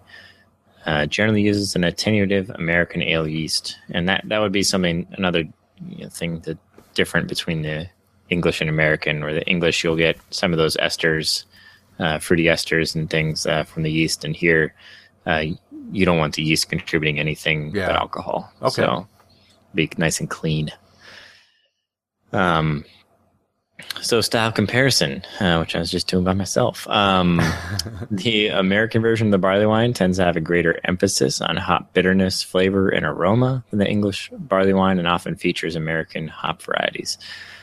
Uh, typically paler than the darker English barley wines and lacking in the deeper malt flavors, but darker than the golden English barley wines. So, right in the middle. yeah. Um, differs from a double IPA in that in that the hops are not extreme. The malt is more forward, and the body is fuller and often richer. And an American barley wine typically has more residual sweetness uh, than a double IPA, which affects the overall drinkability. Which they're saying it's sipping versus drinking. Yeah. So, Yeah. all right. So, what are our vitals? Okay, the vitals in international bittering units between 50 and 100. Wow, that's a wide range there. 50 to 100. I'm kind of surprised anybody would be as low as 50. That seems low to me for this style. Yeah, yeah, because you need, yeah. But Yeah. what do I know? Well, maybe it's for those barley wines that have an alcohol by volume at 8%. That's the low of the scale. Up to 12%, what they recommend this style. So between 8 and 12% alcohol by volume. Uh, I agree with you, John. I think the American barley wines are typically no lower than 70, probably 80 to 90 to 100 range is where I see most of the the bitterness for these things. Yeah, I'm, I mean, if you had asked me to guess the floor, I, I probably would have been in the 70 to 80 range. Yeah. Um, I might have just said 75. You know? but right, yeah, be right in the middle. yeah, but um, yeah, 50 just seems low. So Okay. I don't know. But uh, IBUs don't really mean anything. It's all about perception. So True. Um, it is. It is. Yeah. It is by perception. It is okay. All right. So some commercial examples. Uh, the first one they mentioned is the Avery Hog Heaven barley wine. I have not had that one. Have you had that one, John? uh, I believe so. Okay. Good. Uh, the next one is the Anchor Old Foghorn, which I have had. Have you had that one, John? Yes. Okay. And the next one after that is the Great Divide Old Ruffian. And I think I've had this beer, but I. Because the Old Ruffian sounds familiar, but I, I can't say for sure. But have you had the Great Divide Old Ruffian? Uh, that one I haven't logged, but I'm like you. I feel like I've had it. Yeah, Um, yeah. I'm pretty sure I've so- had it. Yeah. And then the next one we've both had is the Rogue Old Crustacean. You talked about it on the last show. In fact, I talked about my experience with it also on the last show. And the one that we're drinking tonight for our tasting segment is the Sierra Nevada Bigfoot, which is a commercial example. And the last one they mentioned is from Victory Brewing, Old Horizontal. And I have not had the Old Horizontal. How about that one for you, John? And no. Okay. So I'm sitting at four of six or five of six, depending on the old rough. Yeah. Everything else I've had. Yeah, yeah. I've got. I'm the same thing. I've had. Uh, f- if if you count the Great Divide, I've had four. If if you don't, then I've had three. So we're at the same level. So uh, that's good. So I'm I'm ready to uh, dive into our tasting after reading those great style guidelines uh, and after drinking that 2010 version. I'm ready to try the 2017 version. How about you, John? You ready to crack this bottle open and and do some tasting notes? Ooh, man, that sounded good. I'm going to try to get a good open here on mine too. I don't know if that came across. Oh well. It did. Okay, It did. good. All right, John, let's pour our beers into the glass. Oh yeah, it's got a nice, Nice. head. It's nice dead air there. Well, I was trying to I was trying to fill it with the pouring sound, so maybe the pouring sound came across, but maybe not. Wow, I got some serious head on my uh, on my beer here. Yeah, you're liking a lot of head lately. Yeah, I like. So- Yeah. Wow, and this is a nice coloring too. But let's go in and talk about this beer a little bit before we talk about the characteristics. So again, we're drinking the Bigfoot 2017 vintage. It's from Sierra Nevada, which is out of Chico, California originally, and they also have a brewery in Mills River, North Carolina. The style is the American barley wine, and it's 9.6 percent alcohol. So it's kind of at the lower end, actually, uh, right in the middle to the low It's end. right in the middle. Yeah. Yeah. And the IBUs though is up at the high end at the 90 IBU. So it's got a little bit of bitterness in here. I'm looking forward to that bitterness. And the container size is you can get it on draft if you're lucky enough to to get on draft, and also in 12 ounce bottles. Now they used to sell this thing in uh, 22 ounce bottles. You think they still do 22 ounce bottles of this beer, or they just do 12 ounce now? Um, I don't know. Would they do it in the 22 or in their like 25 Or 24? yeah, that they yeah. those The those big ones one. that they put out? Yeah, the big ones. I think they had the big ones. The 25. Might have been 25. Maybe they're 20. I, I don't know. I I know I had the barrel aged that that barrel aged uh, Bigfoot was in that size bottle. I don't Okay. recall if they have the standard Bigfoot or And you might Or- you might be right. It, I may be thinking of the barrel age that was in the big bottle. You might be right. So, but they do that, that and that's a good point, John. That they do have versions of this beer that comes in different barrel age. They had, I think this year or last year they had like a rum barrel aged version, and they had uh, you know different different uh, barrel aging. Um, if you're lucky enough to to grab a sample of that, uh, might be fun to to try. Uh, but we just got the regular one, so that's what we're tasting now. All right. So, John, let's go ahead and describe the color of our beer. Say it's a nice deep copper. I, I yeah, it is a deep copper. I was going to say it's deep deep copper or deep amber. Um, I would even almost say orange because you like the orange, and I mean orange. It, it does have a little bit of an orange hue yeah. to it. Um, but yeah, if I I would I would write down deep copper if I was judging this in a competition. Okay, I'm going to so. say I'm going to say orange because I'm going to be the orange guy today. I'm going to say it's very clear. I, I- Yes, I, mean I like I the would I, like the clarity. It's very clear. Um, I don't see I, I I don't see any bubbles coming up though, so I'm going to guess it's it, it doesn't appear to be too carbonated. I've got bubbles. You got bubbles? So, okay. I I am drinking mine out of a snifter glass, so maybe the snifter glass isn't showing the bubbles like your glass is. All right. Yeah, unfortunately, I have a shaker pint, um, Oh, which I realized as I was pouring it, I should have gone and just grabbed a wine glass to do this. Yeah, yeah. Come on, man. You gotta. sup- I didn't think ahead. Okay, no problem. All right. So the head.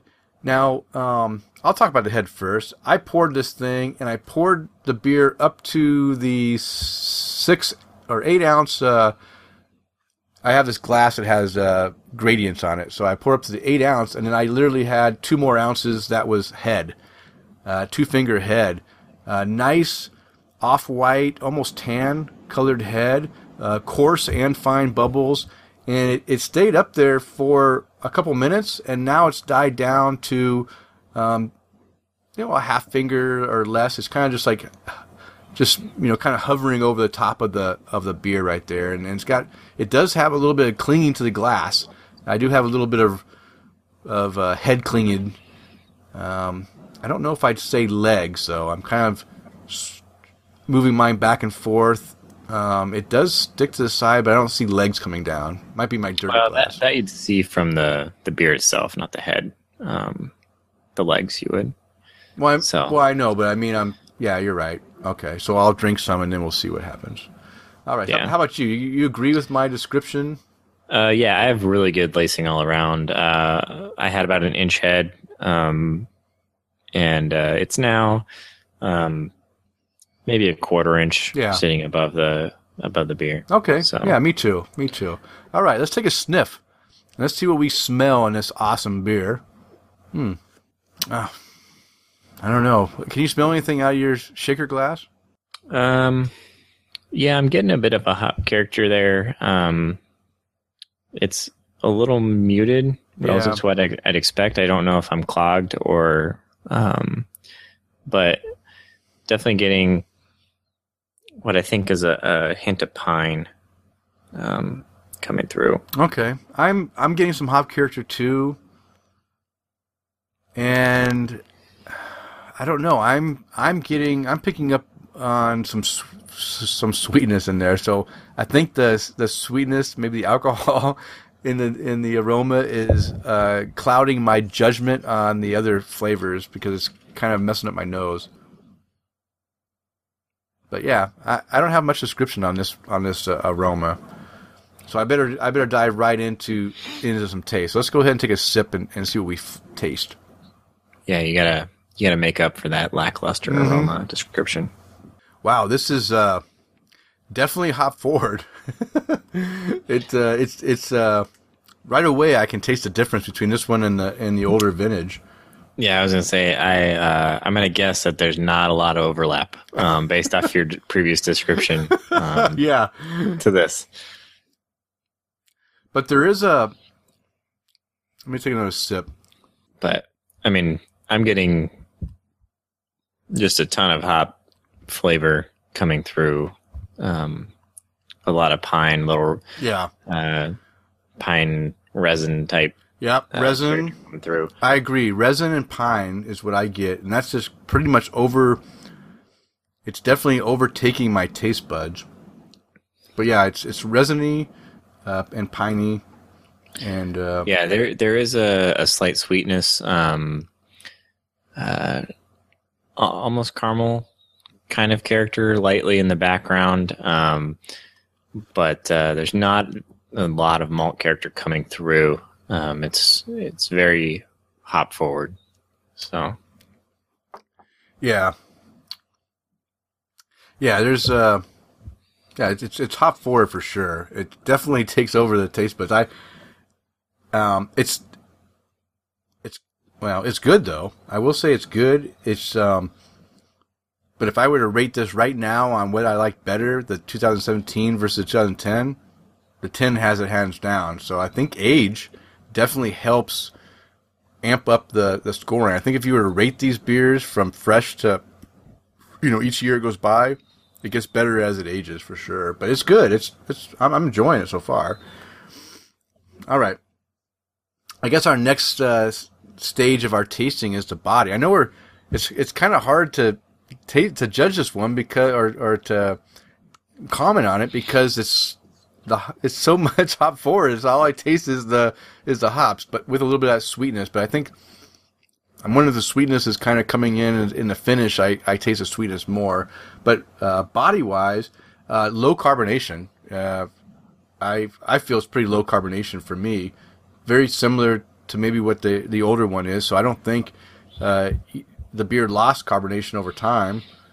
Mm. You- I, you- I disagree that it's low. Well, I Um, mean, I- I would I would peg it at medium carbonation. Okay, maybe I Um, would. Maybe I misspoke as saying low. Maybe medium was the most uh, accurate one. I'm saying it wasn't as, as high as I would expect it to be. It was lower than expected. That's what I should have said. Um, but I'd put this at a medium full uh, body. Um, it's it's definitely got some heft, and that that's probably um, has a contribution to just this hop film that just Yeah. coats your tongue. Um, you know, but uh, yeah, I, I'd say medium full body with a medium carbonation on it. Um, you know, you don't uh, don't get any kind of a astringency or anything in there, but there is definitely a bit of an alcohol warming to it. hmm So I will agree with the alcohol warming. Yeah, I'll agree with the the medium, full full body. Uh, definitely leaves a, uh, some uh, re- residual stuff in your mouth. You know, uh, coating your mouth. Your, your uh, so I, I agree with that.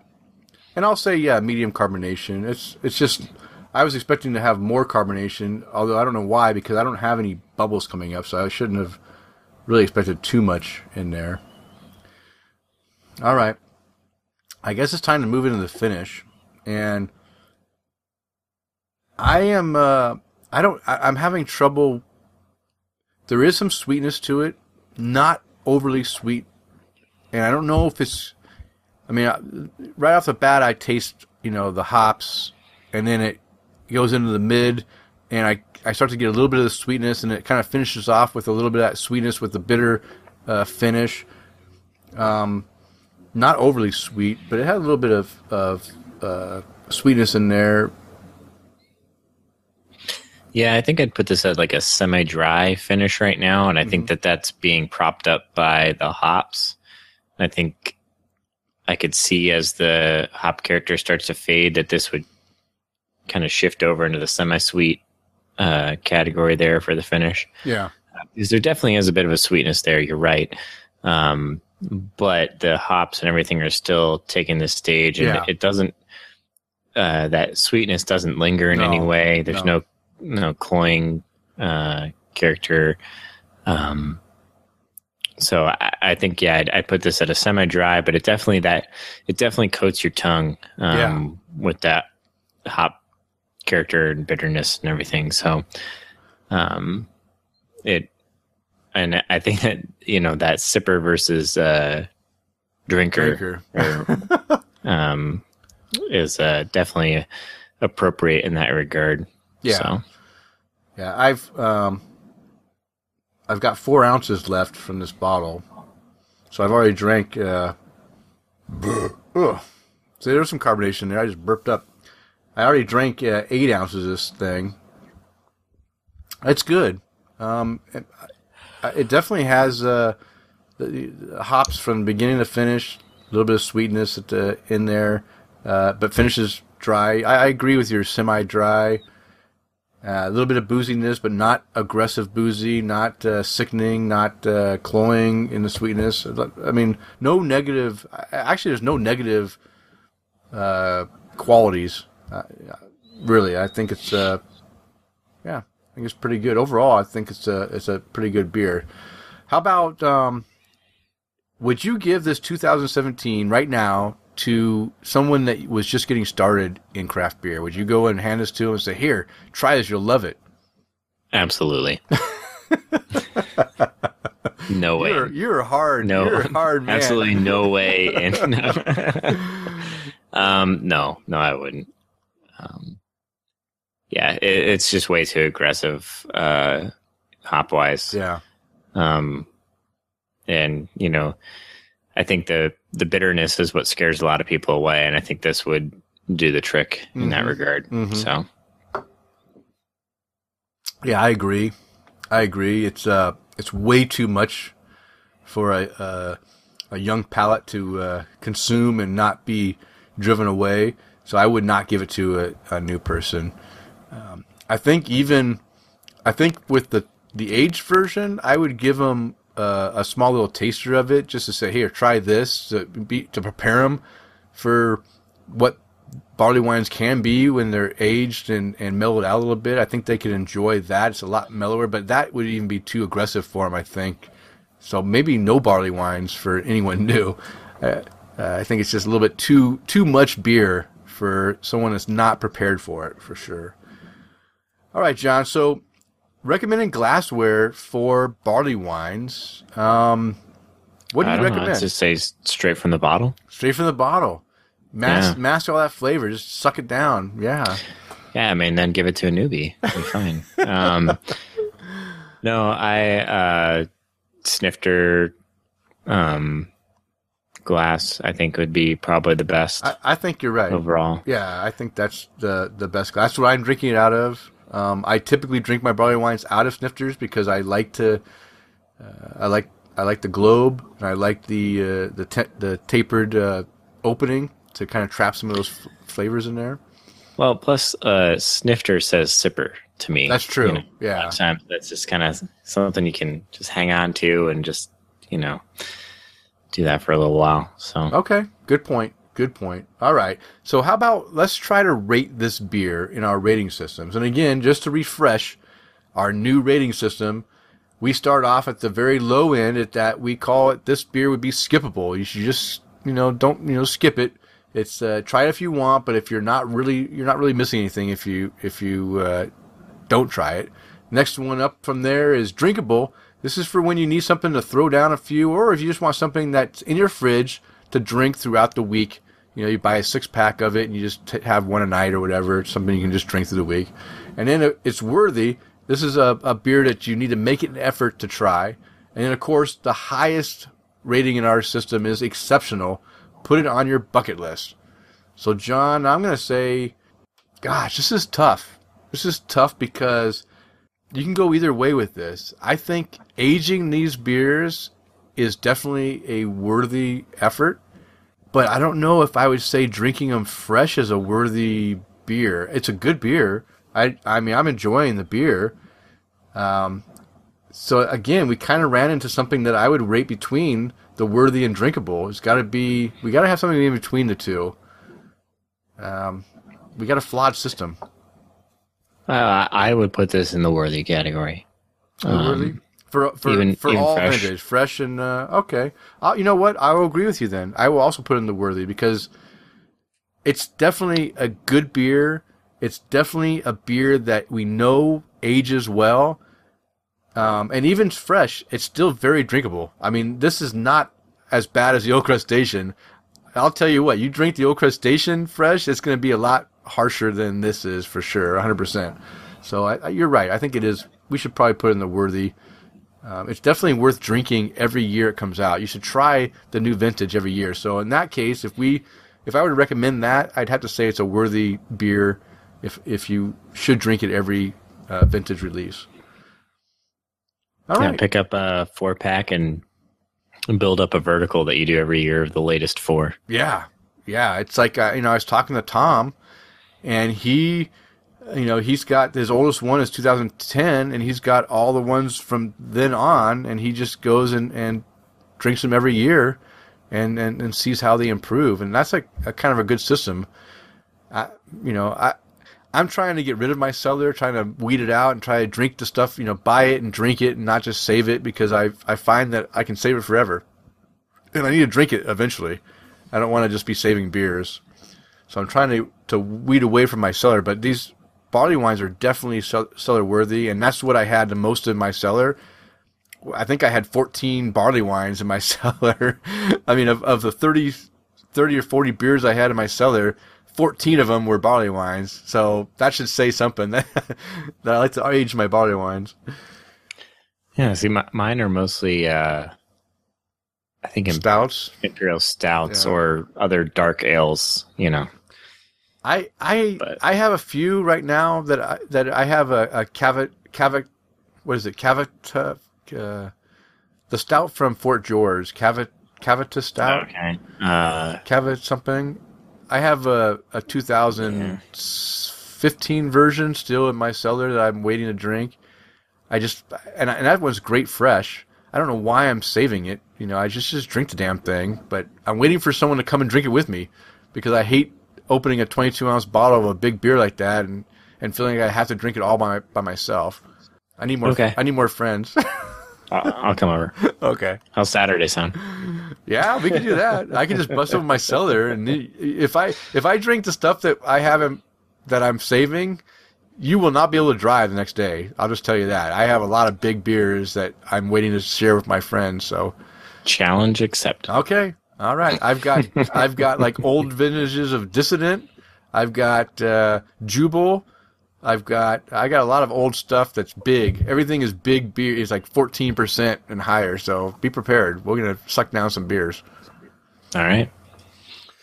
Okay. Well, before we get on too big of a rant here, uh, they do tell us how this beer is made in general terms. The malts used are two row pale and caramel and the hops are Cascade, Centennial, and Chinook. So again, I, it makes sense that we see a lot of that pininess in in those uh, uh, hops. Um, some food pairings. They say bread pudding goes well with this. Mission figs, Medjool dates, and if you want to eat some cheese with this beer, some pungent blue cheese. What do you think about that pungent blue cheese? Do you think that's too much richness for this beer? Um, not fresh. Fresh that I might. Although uh, blue cheese, the tartness that could kind of. Yeah, I, I, don't know. I'm I'm kind of torn on whether that would be better to cut sweetness or cut bitterness. I, I don't know. I, so so to me, uh, blue cheese comes off really dry, right? It's got a really dry, um, dry flavor to it, and I don't know. This isn't sweet enough to counteract that dryness. So it's like dry on dry. It's like a, a double drying. It seems like it'd be too much richness for the drying aspect, but I don't know. Maybe I get to try it. I, have been surprised before with pairing uh, cheeses with uh, beers and ciders and stuff, so I, I might enjoy it. All right, John. So we've come to the end of this tasting, and now let me go ahead and take another sip of my 2010 in my little snifter glass, and let me see if I can taste the difference in the two the two beers. Well, you might just not be able to taste anything after the, the hop of the uh, new one, but I'm I'm curious what the difference is. It's inc- it is completely like 180 different. I, I will tell you this: when I drank this whole beer earlier in the show, I didn't get as much of a warming um, character to it from the alcohol, but now that I'm drinking it after the the hop bomb here, uh, the bitter bomb, which is not that bitter. It's not. It could be a lot worse. Um, I'm getting a lot more of that alcohol warming um, flavor out of the beer. It's it's night and day. I'm I'm not. I'm telling you, the two beers are complete opposites. Uh, the hop character in the 2010 is very subdued. It's definitely got more the malts coming out with the. And now I'm wondering if some of the, uh, if some of the dried fruit maybe it might be some oxidation, maybe from some sherry notes in there. I know you're not supposed to get sherry, but I'm wondering if maybe some of that's coming in. But it's not. It's not. I mean, it's not obvious. But you know, I'm getting kind of a dried fruit flavor, and I'm and I I, I kind of hinted towards apricots. Why apricots? Because that's like one of my favorite dried fruits. I love apricots. So you know, I'm enjoying this beer. Maybe I'm en- enjoying it because I'm thinking of apricots too. I don't know. Oh. Wow, that's nice. I- I'm curious where the break point is for that uh, big hop character in this beer. Um, you know, at what year? I think um, So- I think from what I've heard from other people, I think it's right around the four to five year mark is where it, it really um, tapers off, where the crossover point is, where it goes from really hoppy to the hops are still there, but the, it, it mellows out and, and balances well with the other characters. So I think I think four years, five years is like the perfect aging, but that's a long time, right? Who wants to save beers for that long? but you know, taking a seven year one, I definitely think that the hops are definitely mellowed out. The bitterness is still there, but a lot of that upfront hoppiness is gone, which is which makes for a totally different experience. Oh, very nice. All right, John. You know what? That's enough of us talking about this beer. I hope everyone had a chance to taste along with us and enjoy this beer as much as John and I did. But uh, now it's time. Uh, I told everyone at the beginning of the show we are going to have an hour and a half show, and I lied. Uh, because once we start talking beer, we just can't stop. So we're going to drag a little bit longer than normal. But never fear, the time has come where we close out the show. But John, before we say goodbye to our friends, um, uh, let me give you a chance to raise a glass to someone you want to raise a glass to. Yeah, speaking of saying goodbye to friends, um, I am gonna raise my glass to my Seattle beer crew, essentially. Um, you know, folks that uh, we've done a bunch of festivals with, tasting events, bottle shares, that kind of stuff. So, uh, yeah, Pete, Amanda, Rob, Brian, Jeremy, Zach, and probably some others that I've forgotten in uh, my current state of drinking and drinking at the time, you know. um, but yeah, it's been awesome being out here. Now I'm gonna miss all these folks and all the beers that we get to drink all the time. But uh, yeah, off to the next adventure. So Yeah, yeah, I'll raise a glass to that. Raise a glass to all the friends that I drank with you that you're now leaving that I can still go and visit with. So aren't I lucky? yeah. Like, oh, we still have to deal with this creepy old guy. Yeah, yeah. I thought once John left, we were done with this guy. Now he's still coming around. He doesn't get a hint. All right, no problem, no problem. Well, uh, I also want to raise my glass uh, to friends that uh, that I'm not leaving, and uh, friends that I just made. So, Tom, uh, I raise my glass to you again. Thank you for coming out and drinking with me and, and making two and a half hours fly by like 15 minutes and uh, for providing me with that 2010 barley wine and the KBS. And I hope we can do many more outings together. Um, remember, Black Friday is a great event. Let's you know come to Black Friday with with me and my friends. We have a great time. I know that's a few months away, but I'm just you know write it in your calendar now so you, it's already written in there. Also, guess what? Our buddy Jason Lacey, he and his wife, his wife, they just had a baby boy. Last like like right after we recorded, they they had uh, a baby boy. So I just want to toast Jason and Jessica, and uh, and their son Aiden. Uh, the the kid's got some big hair. Uh, Yeah, he does. Yeah, I'm like, holy smokes! I I'm looking at my grandson, and my grandson's has the hair that that my son and daughter have, which was like bald. And I see some of these kids come out with these big heads of hair. I'm like, damn, I must be doing something Yeah. wrong. my, my boys, you couldn't tell they had any hair until they were almost one year old, you know. Yeah. But uh, yeah, cheers, you two. And, uh, You know, Jason, I know it's like 3 a.m. right now, but uh, you'll make it. Yeah. You'll make it, buddy. Yeah, yeah. He's he's taken a couple weeks off of his his uh, podcast, um, but it's okay. Uh, Lucas is holding down the fort with some guest hosts, and uh, I'm sure Jason will be back shortly after they get the every their whole household into a, a routine. I know it takes a couple weeks to get that that going, but hey, I'm glad that you finally. That I know that that baby was, you know, taking his time coming out, and you guys were waiting for the, the time. I'm glad it finally came, and I'm glad he, he's healthy, and you guys are all doing well. So we'll, we'll we'll drink a beer to that. And of course, last toast I want to give out is to Kevin and Amanda. Uh, again, I mentioned they were going to send me beer. They did send me beer. They sent me that uh, uh, Southern Tier Thick Mint. I also sent me some beers from CB uh, Brewers.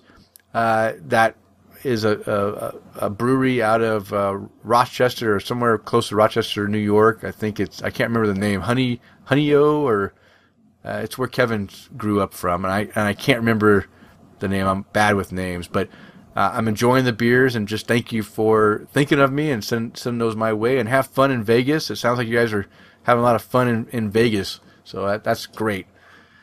And of course, uh, you know, being a former serviceman, I just want to raise my glass and I want to thank all of those servicemen and women out there who are protecting our freedoms in the U.S. military. I want you guys to come home safely to your families very soon.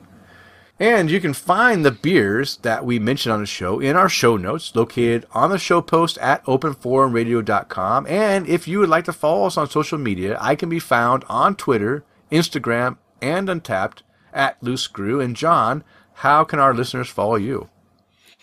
Twitter at Prime Brewing, Untappd Prime WA, and uh, you can follow the brewery Trek Brewing on Facebook, Twitter, and Instagram, Trek Brewing, or visit the website trekbeer.com. And since we're going to be back in Ohio, you can expect a lot more like real photos of things that are happening and stuff. Because it's a little hard to take a picture from 2,500 miles away. I don't know. The technology is just not really there yet. Okay. Okay. Well, good.